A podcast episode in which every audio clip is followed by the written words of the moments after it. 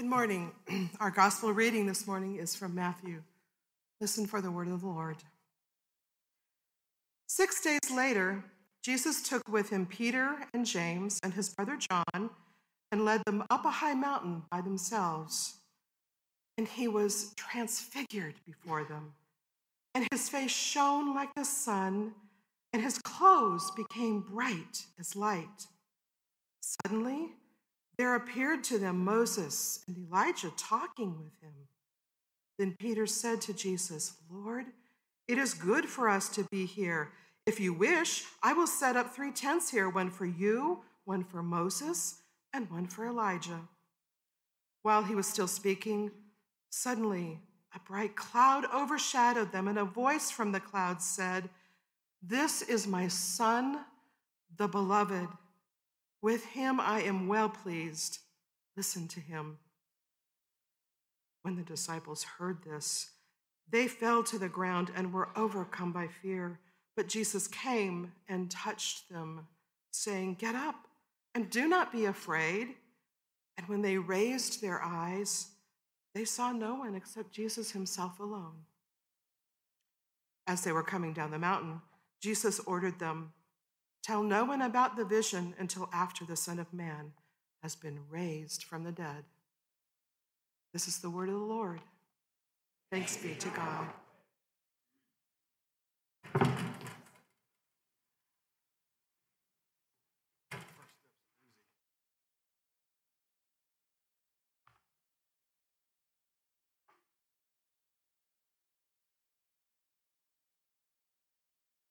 Jesus has been doing a lot of talking in the Gospel of Matthew, teaching, preaching, telling stories, parables, proverbs, quoting from the scriptures.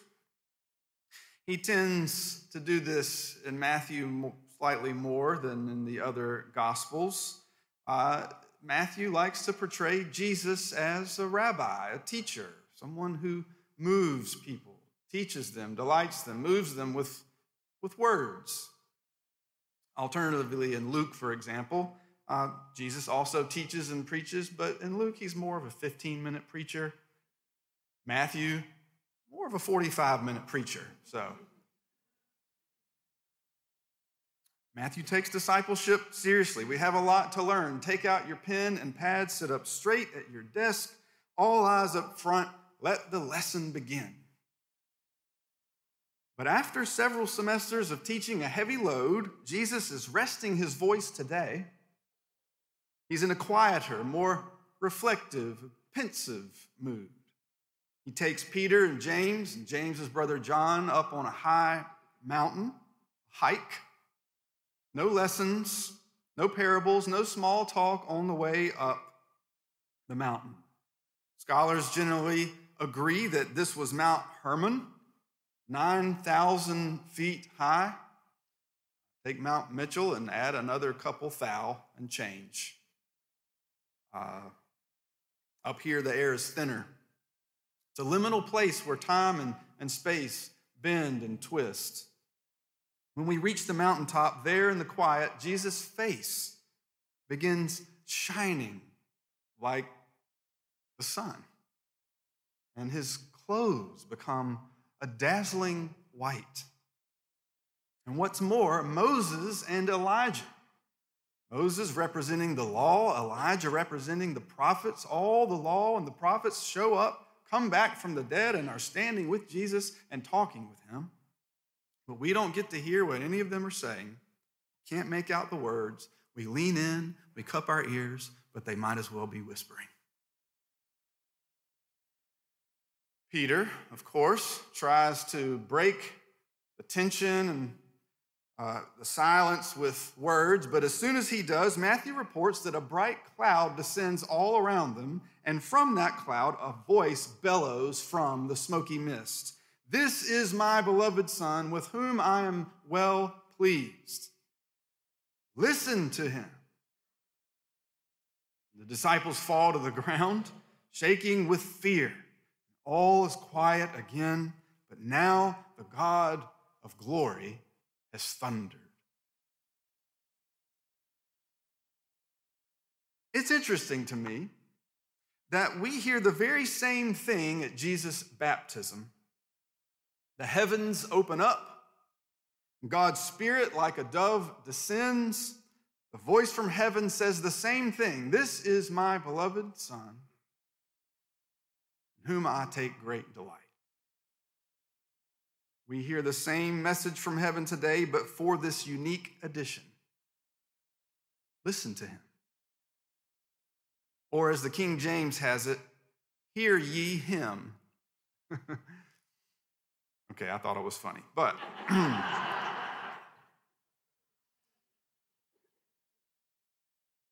Either way, the grammar is in the imperative, which roughly translated means you better listen to him.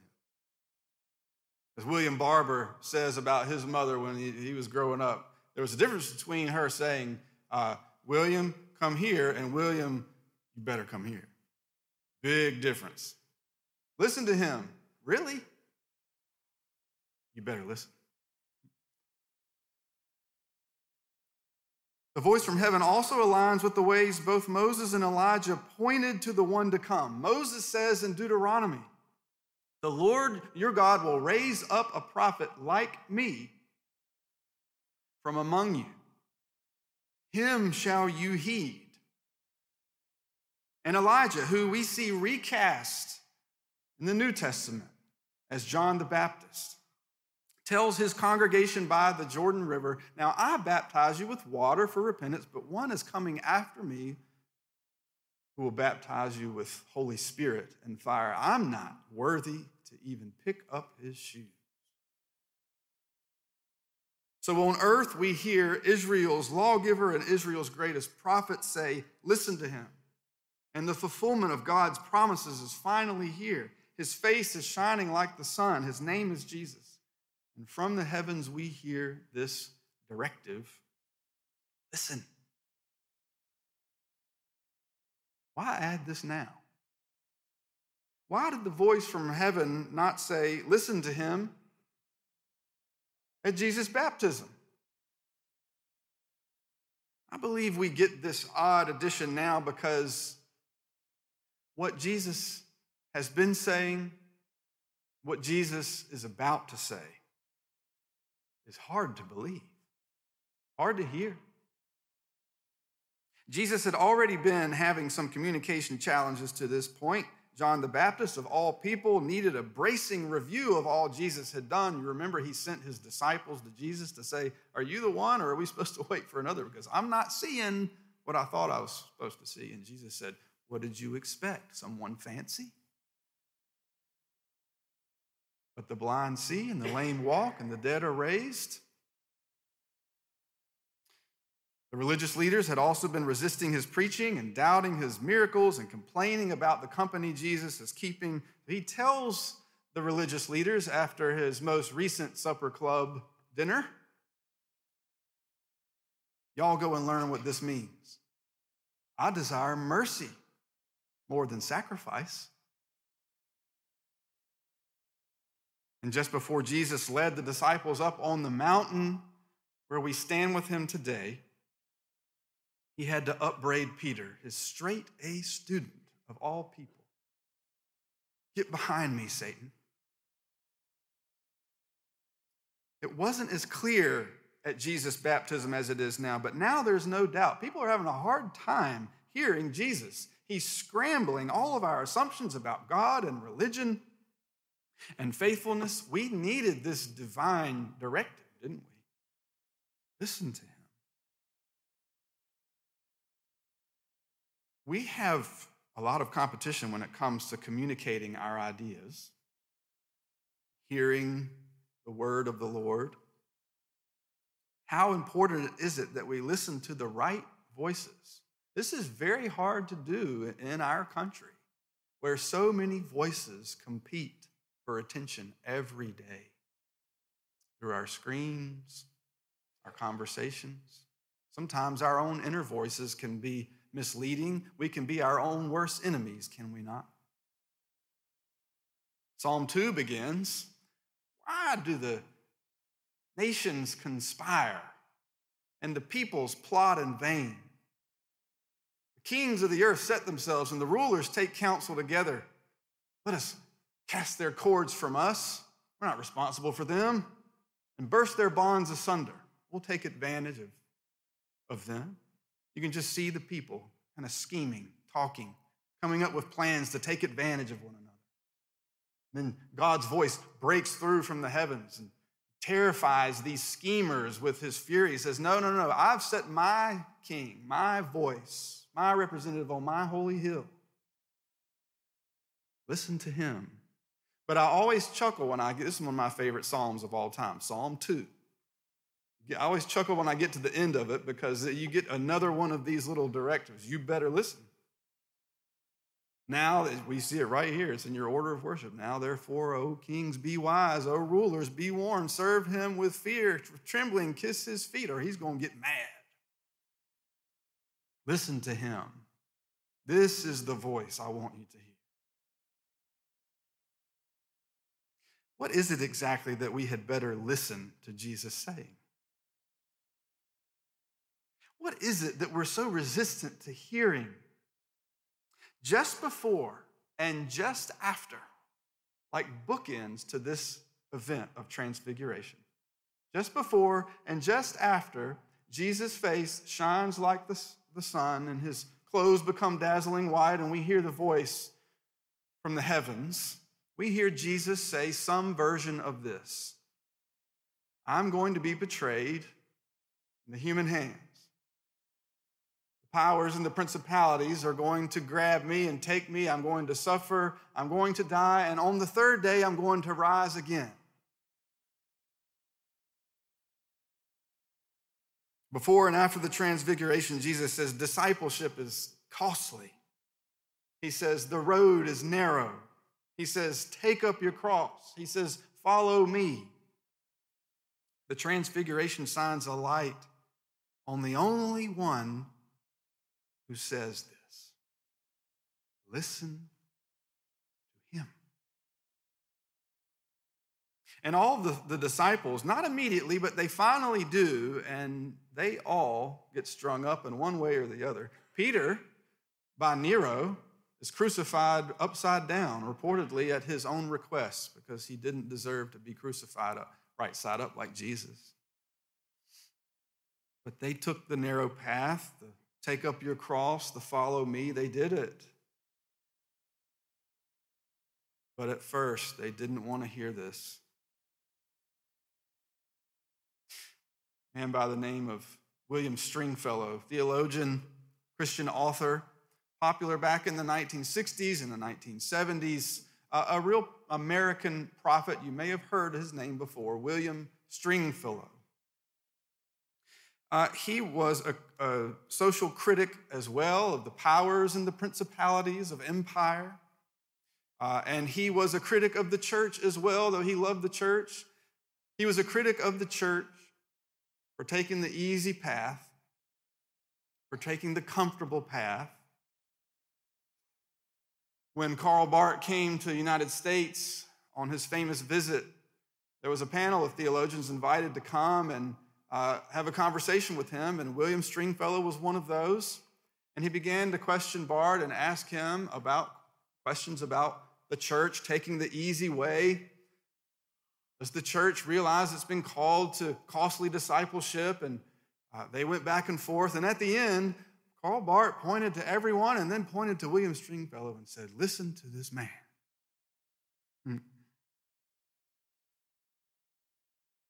Hard to hear. Take up your cross, follow me. I'm going to die. I've got to, to go through this suffering, but resurrection is on the other side. But first, it's going to be hard. Is this even a word for our children? I, I believe it is. One time uh, I was standing after worship. Aaron and I lived in Durham. Uh, went to a church there that, that we loved, a little Baptist church, neighborhood church. Uh, after the, the service, was standing there, I was talking to one of my friends named John. Uh, John uh, raising a, his son, and we were, we were talking about what we read our kids for bedtime stories at night. And the pastor walks by and he, he joins our conversation and, he, he's talking about Goodnight Moon and uh, Dr. Seuss. And what, John, what do you read to your, your son at night? And he said, Martyr's Mirror. Lord have mercy. I looked at John and said, Man, you read your kids' stories about Christians being persecuted and tortured and drowned in a river at, at night? And he said, Yeah, you, we're Christians.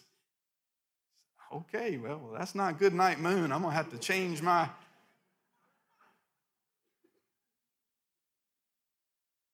Of course, it's not so far from what my parents said to me. My mom and dad would sit at my bedside and say, Now I lay me down to sleep. Pray the Lord my soul to keep. If I should die before I wake, I pray the Lord my soul to take. I heard that every night. Man, no wonder I'm preaching like this now. Lord, what's Matt going to say now?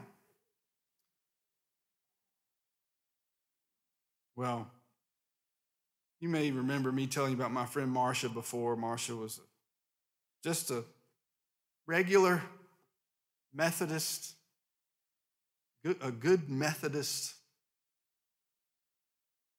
Church every Sunday, Bible study every Sunday, uh, always at church doing good things, first to sign up for mission stuff, and uh, always being selected on the, you know, the powerful uh, committees and things like that. Marcia, just good Methodist churchgoer. Well, one Bible study, she and her group were trying to decide on how they could reach out to to people uh, to, to help make some difference in the gun violence problem that they were seeing in their community. Uh, and Marcia recommended that they actually go and meet some of the, the families who were going through this and, and living through uh, this, this hell on earth. And, uh, and somebody piped up and said, Yeah, but, but that's not safe, that we could get hurt if we go there. And Marcia said, but there's children there. How can we not go? There's children there. And so she went by herself and met a family that was suffering and found out that they were laying their youngest daughter in the bathtub at night to protect her from stray bullets. And from there began a beautiful ministry of walking alongside people who are suffering and being crucified. Listen to this woman.